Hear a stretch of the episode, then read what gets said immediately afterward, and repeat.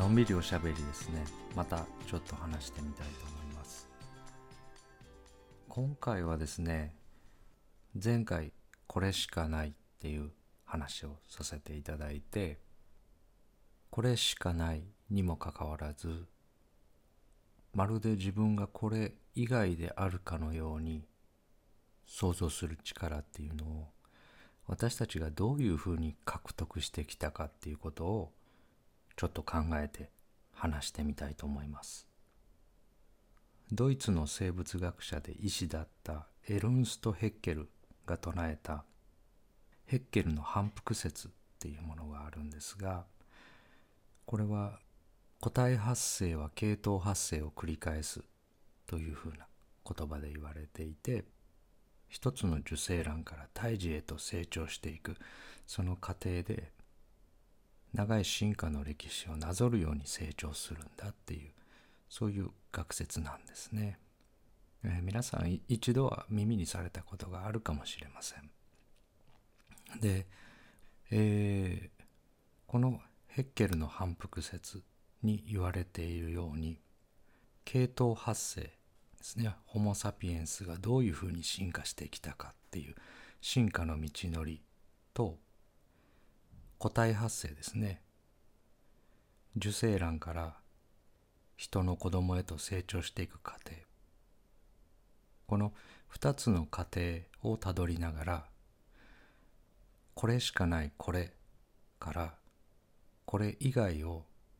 どういうふうな過程を経て想像できるようになっていったのかっていうことを考えてみたいと思います。まずですね最初にちょっと断っておきたいんですがどうしても正確に話そうとすればするほど話すことの内容が細かくなったり回りくどくなったりするのでシンプルさだったり分かりやすさみたいなものを優先させていただいて話をさせていただければっていうふうに思います。系統発生についてはおよそ何万年前みたいなものすごい古い話が次々と出てきますがその年代の推定そのものが実はあやふやなものなんですね。今古代の頭蓋骨とか人工異物の年代特定には放射性炭素年代測定法っていうのがよく用いられてるんですがこれは髪の毛や骨木炭といった有機物に残存している炭素の量を測定することでその放射性同位体が崩壊していく速度が予測可能な速度だと仮定して年代を計算してるんですね。でその誤差はおよそ10%程度だっていうふうに言われています。しかしこのやり方も4万年以上前になると誤差が非常に大きくなるので他の方法が用いられているんですがいずれも大きな誤差が起こりうるということなので4万年までの同定方法でも10%程度の誤差があるしそれより前の年代特定はかなり不確実なものだということですね。なので私たちの兄弟っていうような話をしていても何年か後には兄弟ではなくて祖先だったっていうようなことがわかる可能性もある。それぐらい確実な話だけどもこうだっていうふうに分かりやすさの方を優先してちょっと話をさせていただくっていうことですね。子供の成長個体発生についてもそうです。何歳ぐらいでこういうことができるようになる。何歳でこれが分かるようになる。みたいなことも皆さん成長の速度は違って当たり前なのでそれぞれの方々のお子さんやお孫さんが私が話すような年齢になってもそのことができていなかったり分かっていなかったとしても正常ではないとか発達障害の可能性があるとかそういうことではないっていうことですね。本当にいろんな可能性があるものを正確さより分かりやすさやシンプルさを重視して話をしてみたいと思ってますので興味を持たれた方は是非この分野の書籍とか文献の方を直接当たってみていただければっていうふうに思います。えー、ヘッケルの反復説に戻りますがこのヘッケルが生きていたのが1834年から1919年。ちょうどダーウィンが進化論を発表してその進化論を下敷きにして個体発生と比較することでヘッケルはこういう説を唱えたんですがその元になってる進化論ですね。この進化論自体も実はまだアメリカ人の6割の方は信じていないっていうことが分かってるんですね。2006年のアメリカのサイエンス誌に世界中の国の人々が進化論をどれぐらい信じているかっていう調査結果が発表されています。日本、フランス、デンマーク、スウェーデンなど約8割の人が信じている国がある一方でアメリカの人たちは4割しか進化論を信じていないっていうことが発表されたんですね。2012年のアメリカの世論調査では普遍的な霊魂スピリットですねの存在を信じていると答えた人が全体の9割に及んだ。で神がいるのは絶対に間違いないと答えた人は4分の3に及んで2019年のアメリカの世論調査では創造論を信じている人が4割に上ったということが分かってるんですね。創造論っていうのはホモ・サピエンスそれから地球そういうものは神様が作ったんだっていう今からわずか4年前でも4割の方がまだ創造論を信じているということが分かってるんですね。この進化論を発表したダーウィンが神様っていうものをどのように考えていたかっていうこともちょっと面白い記述があるので紹介しておきたいと思います。ダーウィンは実は若い頃は伝統的なキリスト教を信仰していて自ら牧師になることも考えていたっていうことが言われています。ビーグル号で5年に及ぶ航海に出て南アメリカニュージーランドタスマニアなど数々の島々の先住民に出会って彼らが信仰している多くの神々のことを知ったわけですね。キリスト教以外の神を信じている人たちにたくさん出会った。それでも航海中に聖書を引用したことで数人の士官に腹の底から笑われたっていうようなことを後に振り返ってるようですね。で29歳の時に思いついた自然選択説が信仰心の厚かったダーウィンの奥さんや宗教界の起源を損ねると考えて思いついてから20年間発表をためらっていたわけですね。ダーウィンの進化論っていうのは神が人間を作ったっていう伝統的なキリスト教の考え方を真っ向から否定する学説だったわけですね。で晩年になってダーウィンは神は脳の創造の産物だとして全く信じなくなったということが言われています。自伝の中で次のように書かれているんですね。不信感は至ってゆっくりと忍び込んできたが最後には心をすべて覆い尽くした。その速さはごく緩やかだったので、私は何ら心痛を覚えなかったし、それ以来自分の結論が正しいことを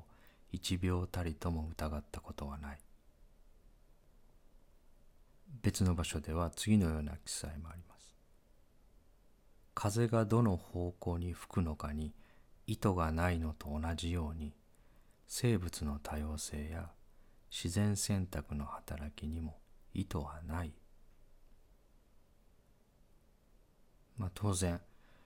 非常にセンセーショナルな学説だったわけですね。このダーウィンが1809年から1882年に生きたわけですがその論争の真っ只中ですね自分は進化論を支持すると表明して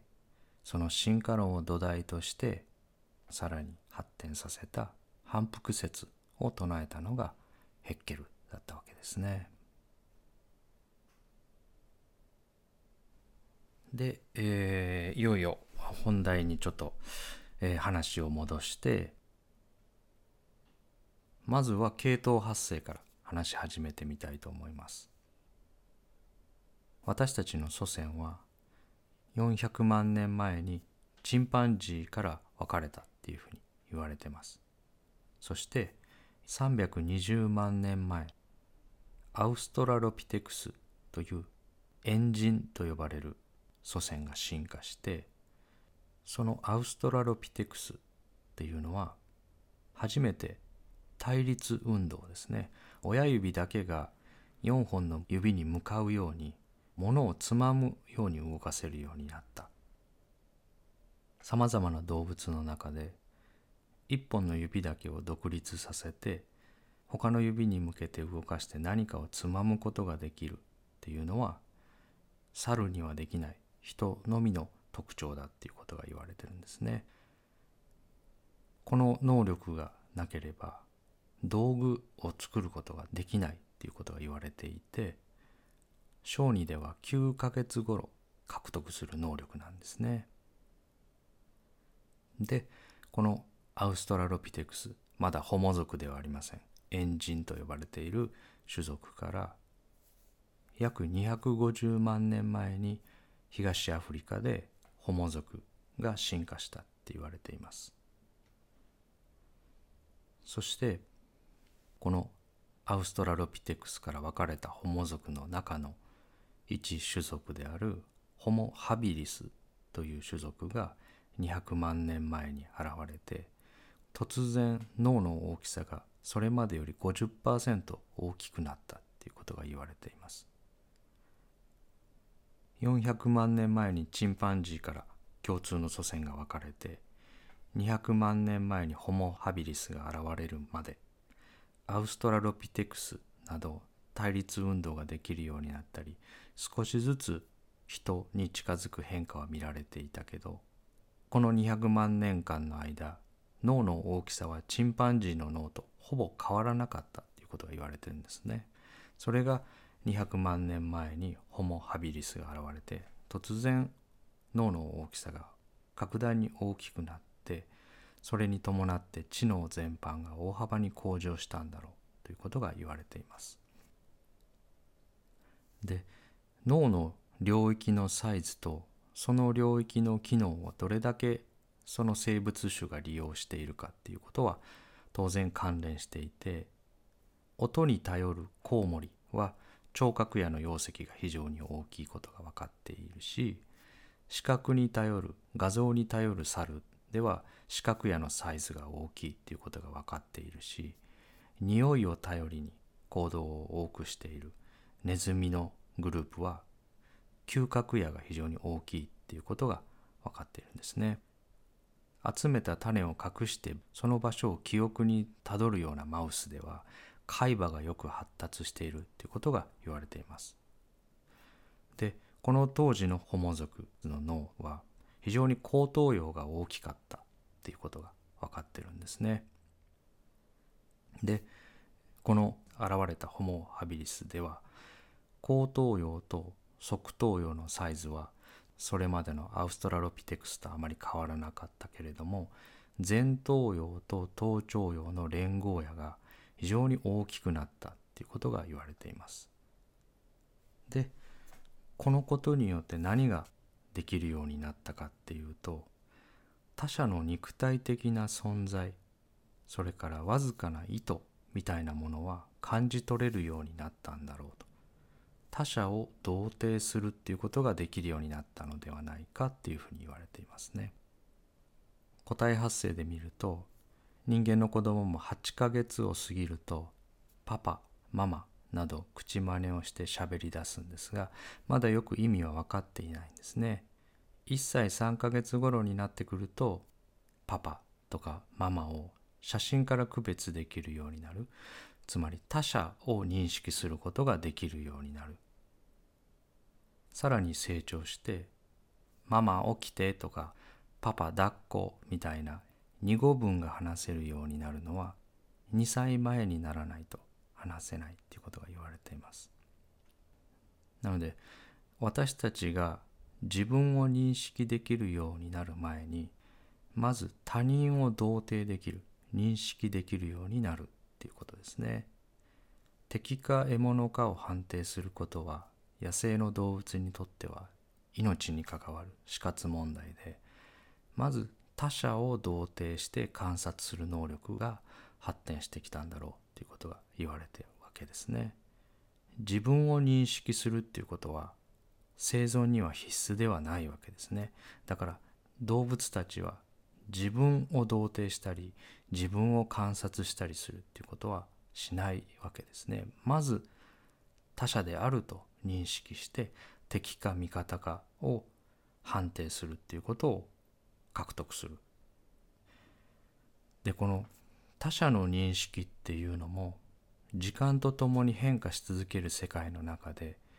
普遍性を記憶できて初めてできるようになるんですね。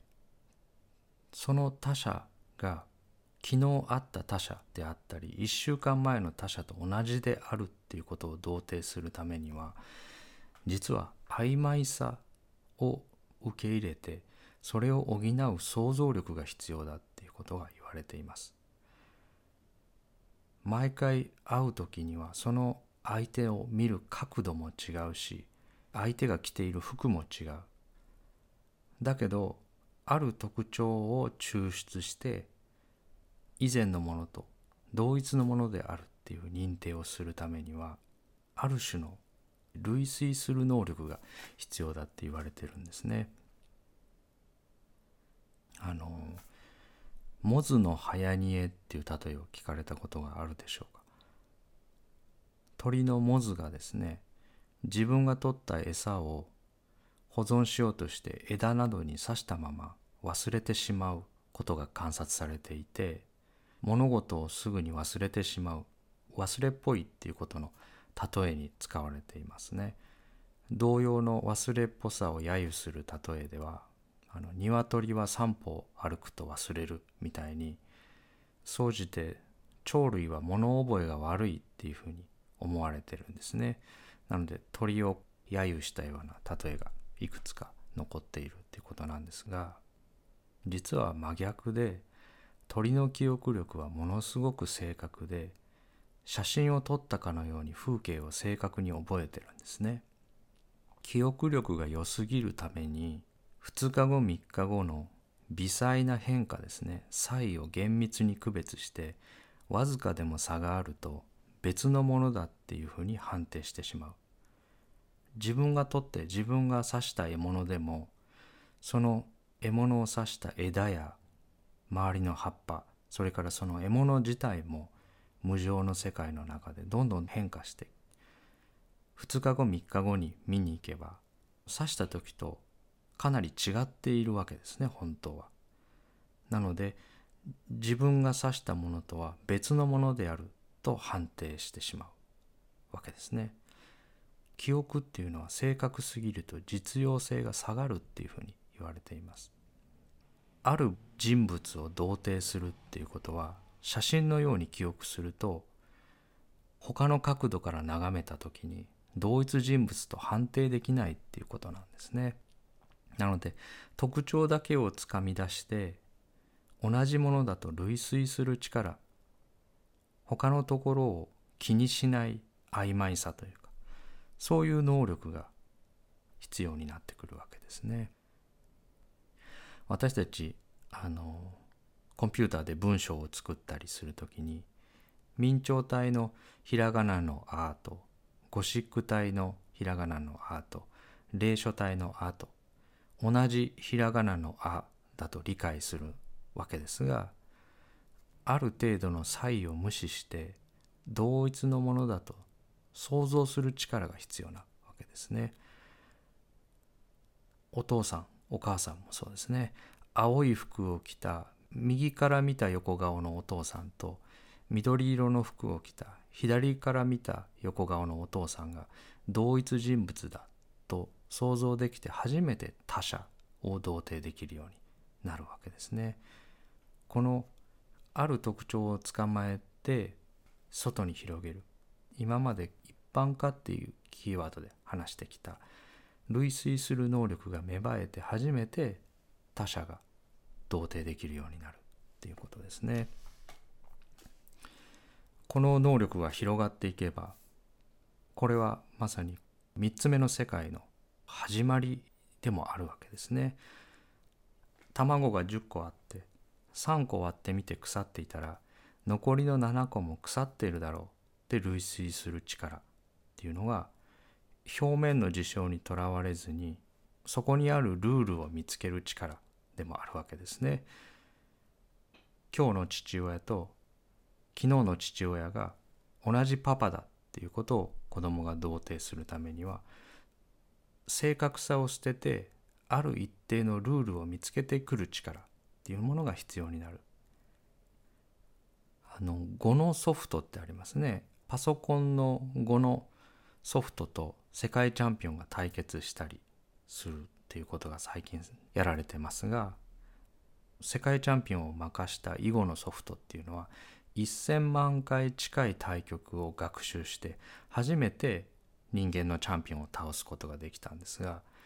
プロの囲碁の棋士が一生に経験できる対局はせいぜい1万局って言われてるんですね。この一般化する能力っていうのは桁違いに少ない訓練量や経験量で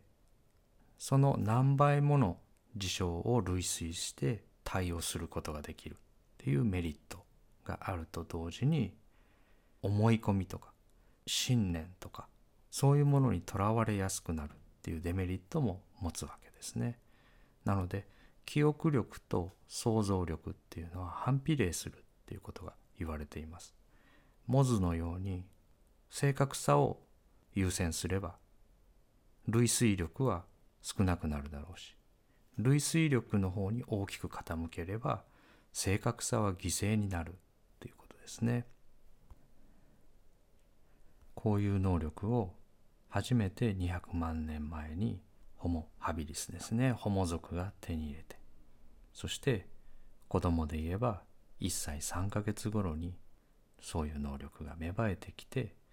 初めて他人が同定できるようになるっていうことですね。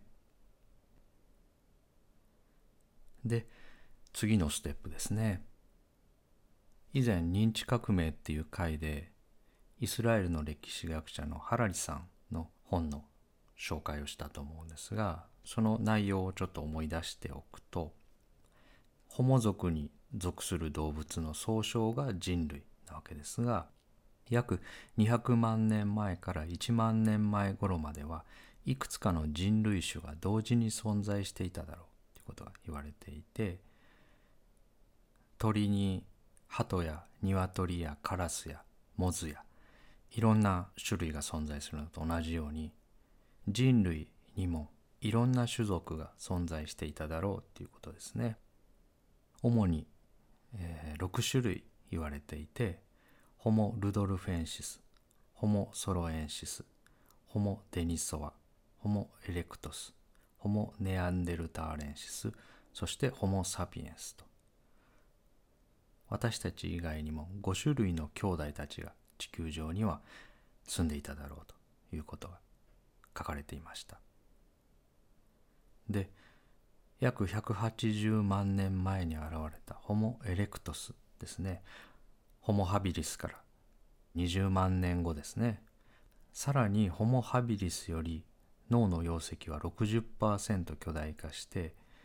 平均容積が1リットルに到達したっていうことが言われています。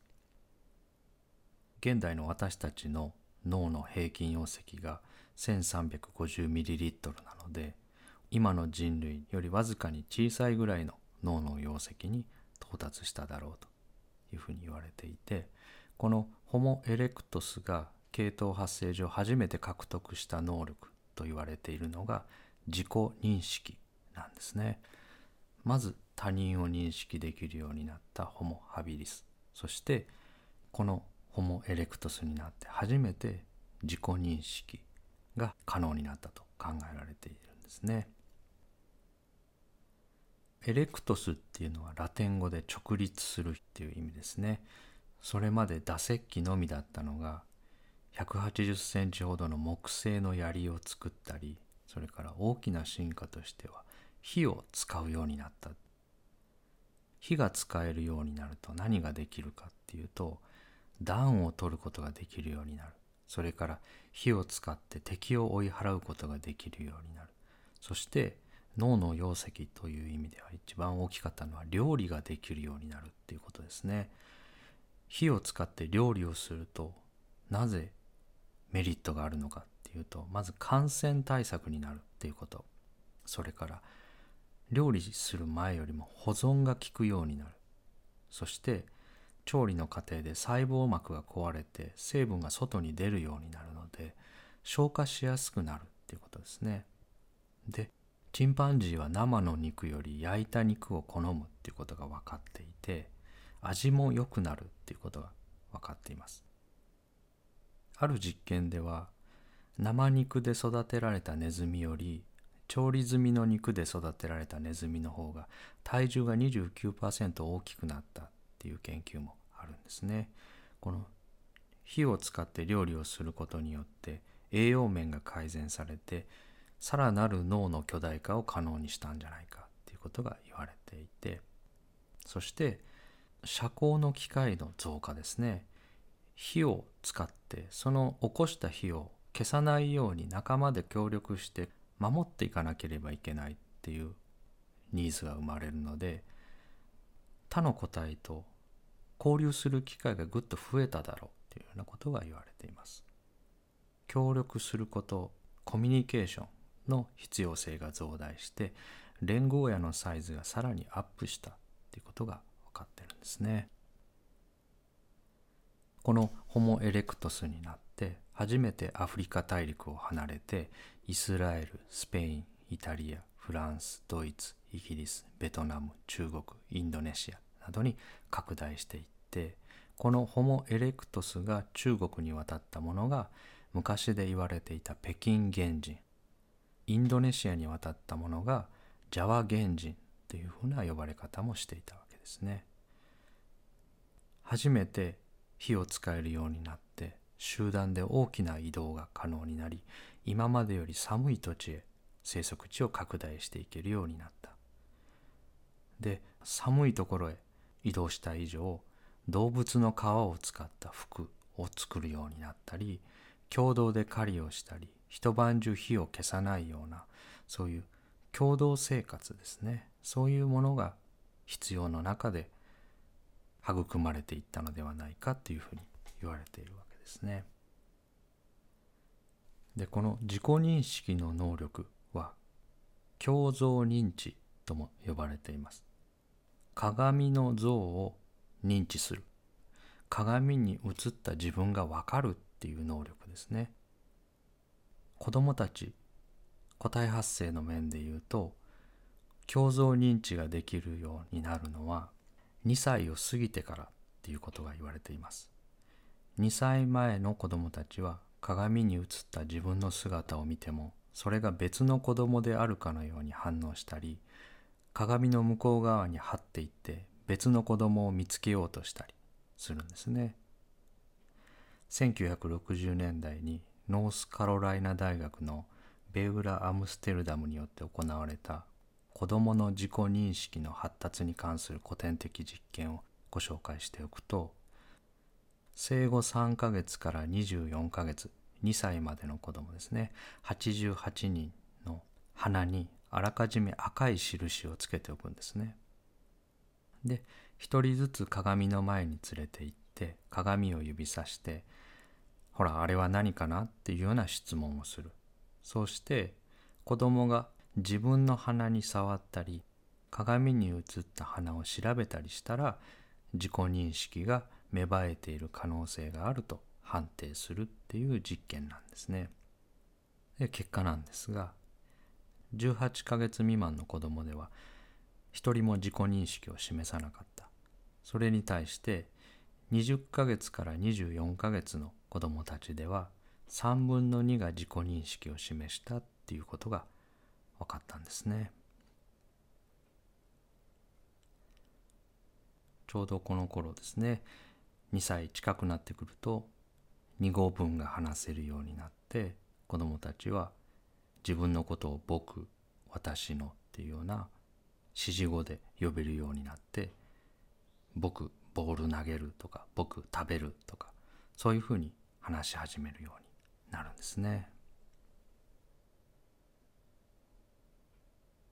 私っていうのは不思議な単語で子供たちから見たら親も他人もみんな自分のことを私私っていうふうに私って呼んでるんですね。私っていうのは固有名詞ではなくて指示語なんですね。なので2歳前までは子供たちは自分のことを何々ちゃんみたいに固有名詞で名前で呼ぶんですがこの2歳を過ぎて共造認知ができるようになってくる自己認識が生まれてくると自分のことを私というふうに抽象化して呼び出すことができるようになる。でこの共造認知の能力が他の動物でどれぐらい芽生えているかっていうことにもちょっと触れておくと猿ではまだ共造認知能力があるっていうことが確認されている種族は一つもないんですね。それに対してチンパンジーとかオラウータンそれからゾウやイルカ一部のクジラなどでも認められてゴリラの中でもごく極めて稀にそういうものを認める個体もあるっていうことが言われていますね。でただし人以外の共造認知能力を持つ動物たちは鏡に映った自分に対する興味を短時間で失ってしまって自分の姿を確認したりする行為をすぐにやめてしまうっていうことが分かってるんですね。人の2歳から3歳のレベルもこれと同じで鏡に映った自分に対する興味を長時間持続させて他者からどう見られるのかを気にして身なりを整えたりっていうような仕草はまだ見せないっていうことなんですね。認知症の方ある研究では中程度のアルツハイマー病を患っている22人のうちの7人重症のアルツハイマー病を患っている6人の全員が共造認知能力を喪失していたという報告もあるんですね。ドアに鏡をつけておくと鏡の中の人を招き入れようとしてドアを開けたり自分によく似た年齢経歴教育を受けた別の女性と同居していると思い込んで鏡に映った自分にしょっちゅう話しかけたりっていうふうに私たちはある年齢になって自分を同定するっていうことが可能になりそして年を取るとともにその能力も失われていくものだ。っていうことなんですね。ホモ・エレクトスが獲得した自己認識自分のことが分かる同定できるっていうことそれは子どもの成長で言えばおよそ2歳に相当する成長だろうということが分かっていて脳の中で起きている成長変化も見ておきたいと思います直径約0.1ミリの卵子と0.06ミリの精子が合体して一つの細胞になるわけですね。受精卵ですね。で受精して3週間で長さ2ミリほどの神経管が形成されてこれが後に脳になる最初の細胞の塊細胞界なんですね。妊娠初期に胎児の脳は急速に発達して妊娠7週末には脳や脊髄の神経細胞の80%がすでに形成されます。妊娠4ヶ月の終わり頃大脳の神経細胞の数は約140億個と人生の中で最大数になるわけですね。脳を構成する神経細胞のほとんどは胎児の段階で分裂増殖は済んでいるっていうことなんですね。で出産を迎えてその後脳の神経細胞の数は生後どんどん減少して3歳までに約70%の神経細胞が排除されるっていうふうに言われています。単純計算で3歳までは毎日5000万個以上の神経細胞を捨てていくっていうことなんですね。妊娠4ヶ月の終わり頃人生で最も多い神経細胞を脳に作っておきながらどんどん3歳頃まで捨てていくっていうようななぜそんな戦略をとっているのかっていうことなんですが地球上で脳を持っている生物は全体の 0.13%99% の生物には脳は存在しないんですね。あらゆる生物種の中で脳という臓器を持っている。生物は。ごくわずかなんですね。脳で消費される酸素ブドウ糖は全体の25%に上って脳は最もエネルギー効率が悪い臓器だ。っていうふうに言われています。なので脳を持ってそれを養っていくためにはあちこち移動してたくさんの餌を食べる必要がある体に比べて脳が不釣り合いに大きな人という生物種は燃費の悪さでもほぼ頂点にいると言えると思いますね植物とか脳を持っていない生物種の方が生命体としてはるかに燃費がいいっていうことなんですね。不要な神経細胞はエネルギーの無駄なので処分されるっていうことが起きるのと出生直後がどういう状況かっていうと部品は揃ってるんだけどまだ細胞間の接続とかケーブルの施設ができてないんですね。ものはあるんだけどその連絡路ができていないそしてその送受信もまだされていないっていう状態でギシギシに部品だけ詰め込んだ状態で生まれてくる。それはそれ以上大きくしてしまうと母親の賛同を通り抜けられないっていう制限があるわけですね。脳の溶石のことだけで言えば少なくとも10万年前には現代のホモ・サピエンスと同じ 1350ml 近くには到達していただろうって言われているんですがそれ以上大きくしてしまうと出産がうまくいかなくなる。そのサイズに抑えておかなければ産むことができないので部品だけ集めて圧縮した状態で出産してその後頭蓋骨の大きさをどんどんどんどん大きくして細胞と細胞の間の連絡ケーブルは産んだ後作ってそのスペースを利用してさまざまなシステムを後で構築するっていう戦略なんですね。2歳で一番特徴的なこと。それは以前もちょっと触れたんですが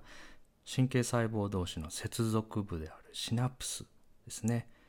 軸索コードと神経細胞の間には数万分の1ミリほどの隙間があっここでセロトニンやドーパミンなどの化学物質のやり取りをして電気信号を受け渡ししている。そういう隙間ですね。感激があるわけですね。で生後の2年間で周囲の環境からの信号入力を取り込みながら毎秒200万個のシナプス接合が形成されていく。2歳頃にはシナプスの数は大人の2倍。人生最大数ですね。100兆個以上になるっていうふうに言われてます。これは1センチ ×1 センチ ×1 センチの脳の細胞の中に銀河系の星の数と同じだけのシナプスが存在するっていうことに相当して一つ一つの細胞が他の細胞に電気信号のインパルスを毎秒何百回も送り合っているっていうことを考えると私たちの脳内で生じているパルスっていうのは毎秒数十兆に及ぶわけですね。脳の細胞の数自体は毎日500万個以上捨てていきながら一方でシナプスの数ですね細胞と細胞の接続の数は毎日ではなくて毎秒ですね毎秒200万個ずつ新しく生まれ続けてそしてシナプスが最大数になる2歳頃に自分のことが同定できるようになるっていうそういうことが起きるわけですね。そして次のステップですね。他人が同定できるようになり自分が同定できるようになった。その次に何が起きるかっていうことなんですが系統発生的に言えば23万年から4万年前までの約20万年間存在した私たちの兄弟の一つですね。ネアンデルターレンシスがその次のステップに相当する種族だろうということが言われています。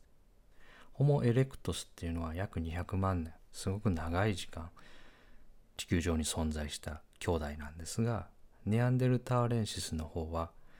20万年間地球上に存在しただろうということが言われていてこの次のネアンデルターレンシスで何ができるようになったか。それは他者が何を考えているかについて考える能力が生まれたんだろうということが言われています。他者を同定して分離させてそこにこういうことを考えているだろうっていうような解釈を貼り付けられるようになるっていう変化がネアンデルターレンシスになって起きたんだろうと。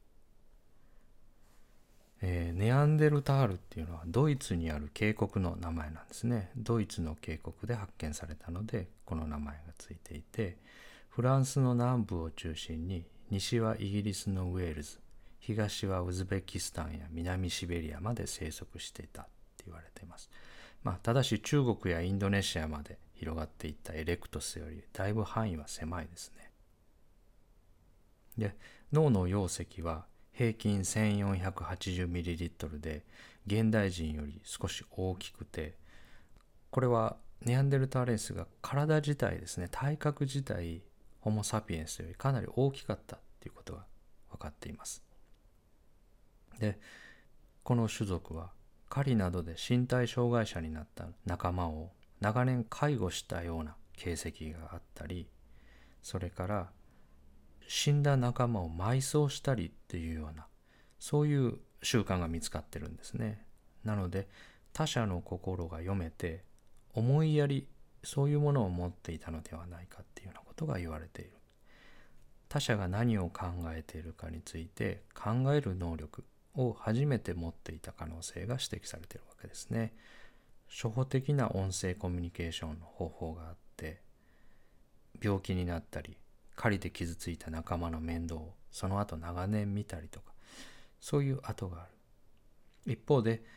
衣類や武器住居などの文化面では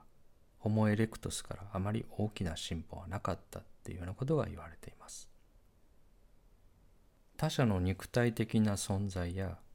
そのごく簡単な意図ですね右へ動こうとしているのか左へ動こうとしているのかみたいなものは犬や狼などの共造認知ができない動物たちも持ってるんですがそれは網膜に映った画像のどの部分が仲間でその仲間の画像がどのように変化すればどうなるかっていうようなことを理解する能力なんですね。だけどこの次のステップ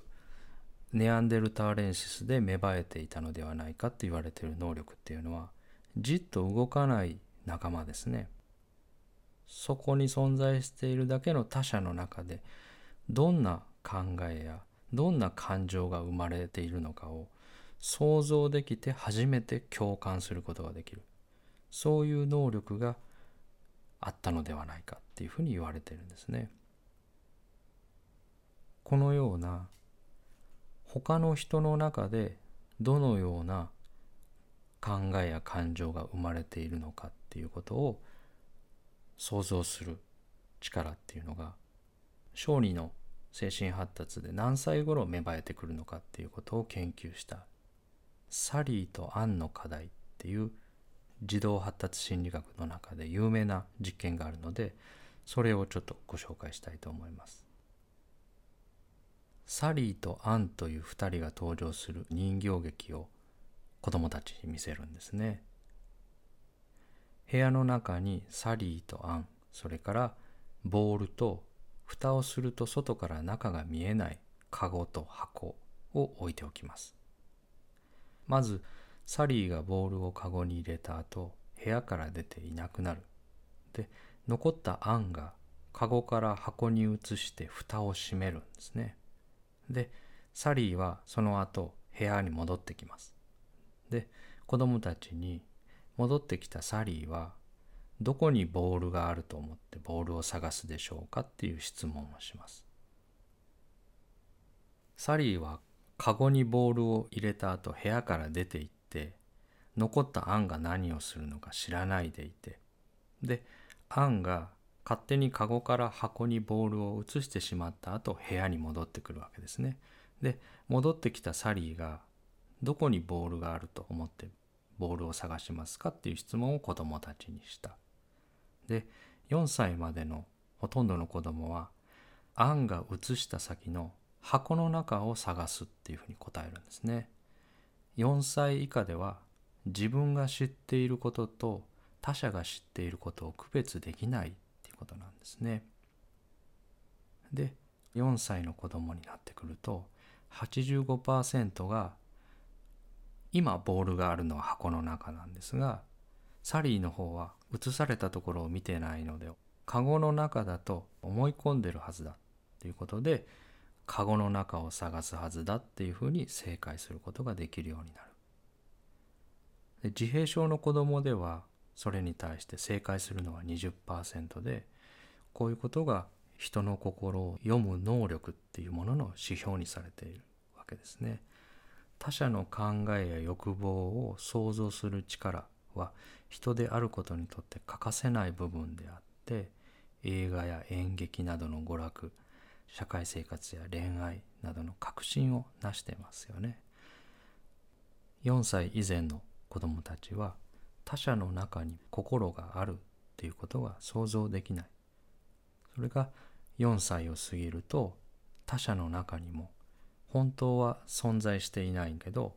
こういうものがあるのではないかっていう想像したものを貼り付けることができるようになるわけですね。このことの別の側面として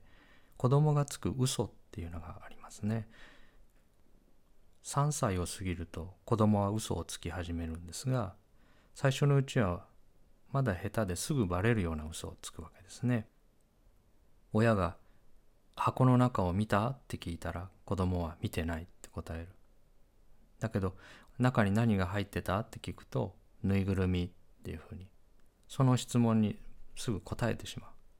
だけど他人の中にも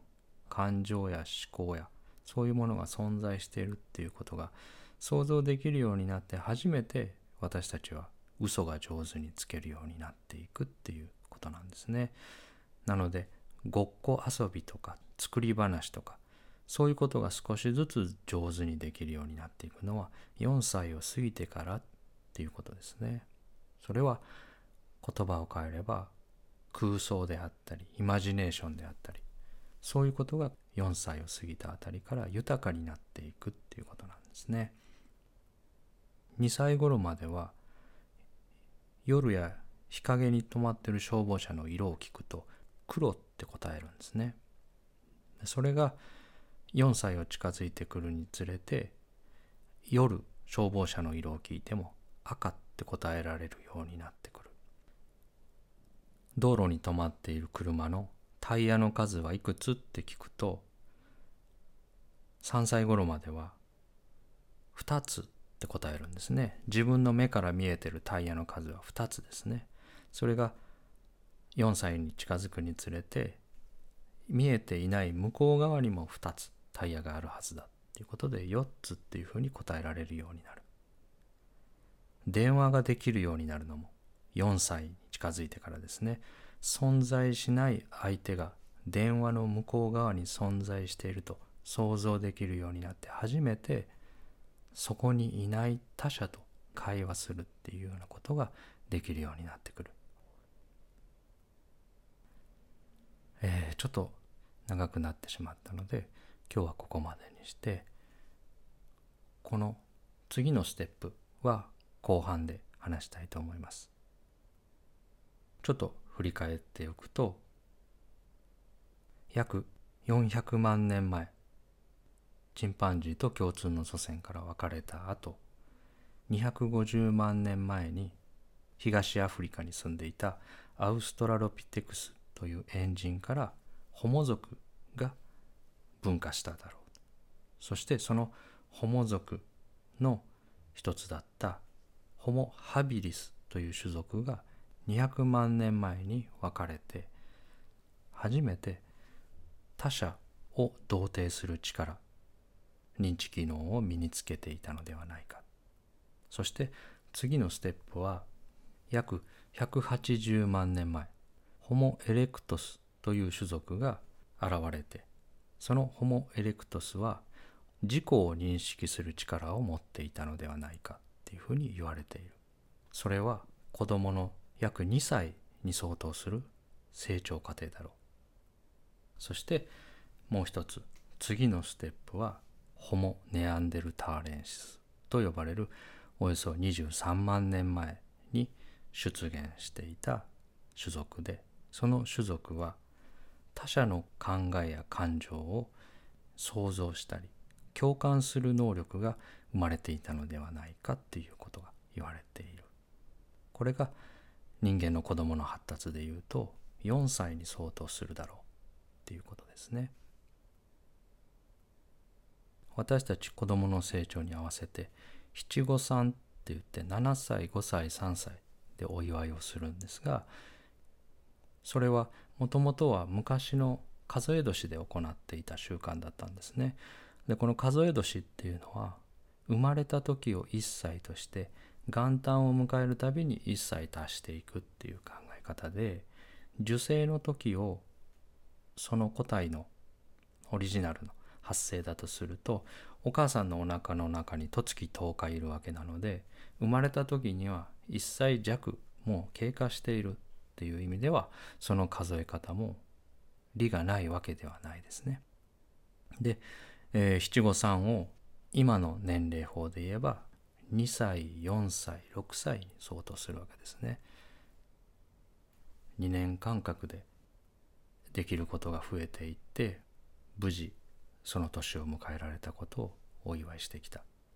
で2歳4歳とホモ・エレクトスホモ・ネアンデルターレンシスときて最後6歳の時ですねそこがホモ・サピエンスとして何ができるようになったのかっていうことを次の回で話したいと思います。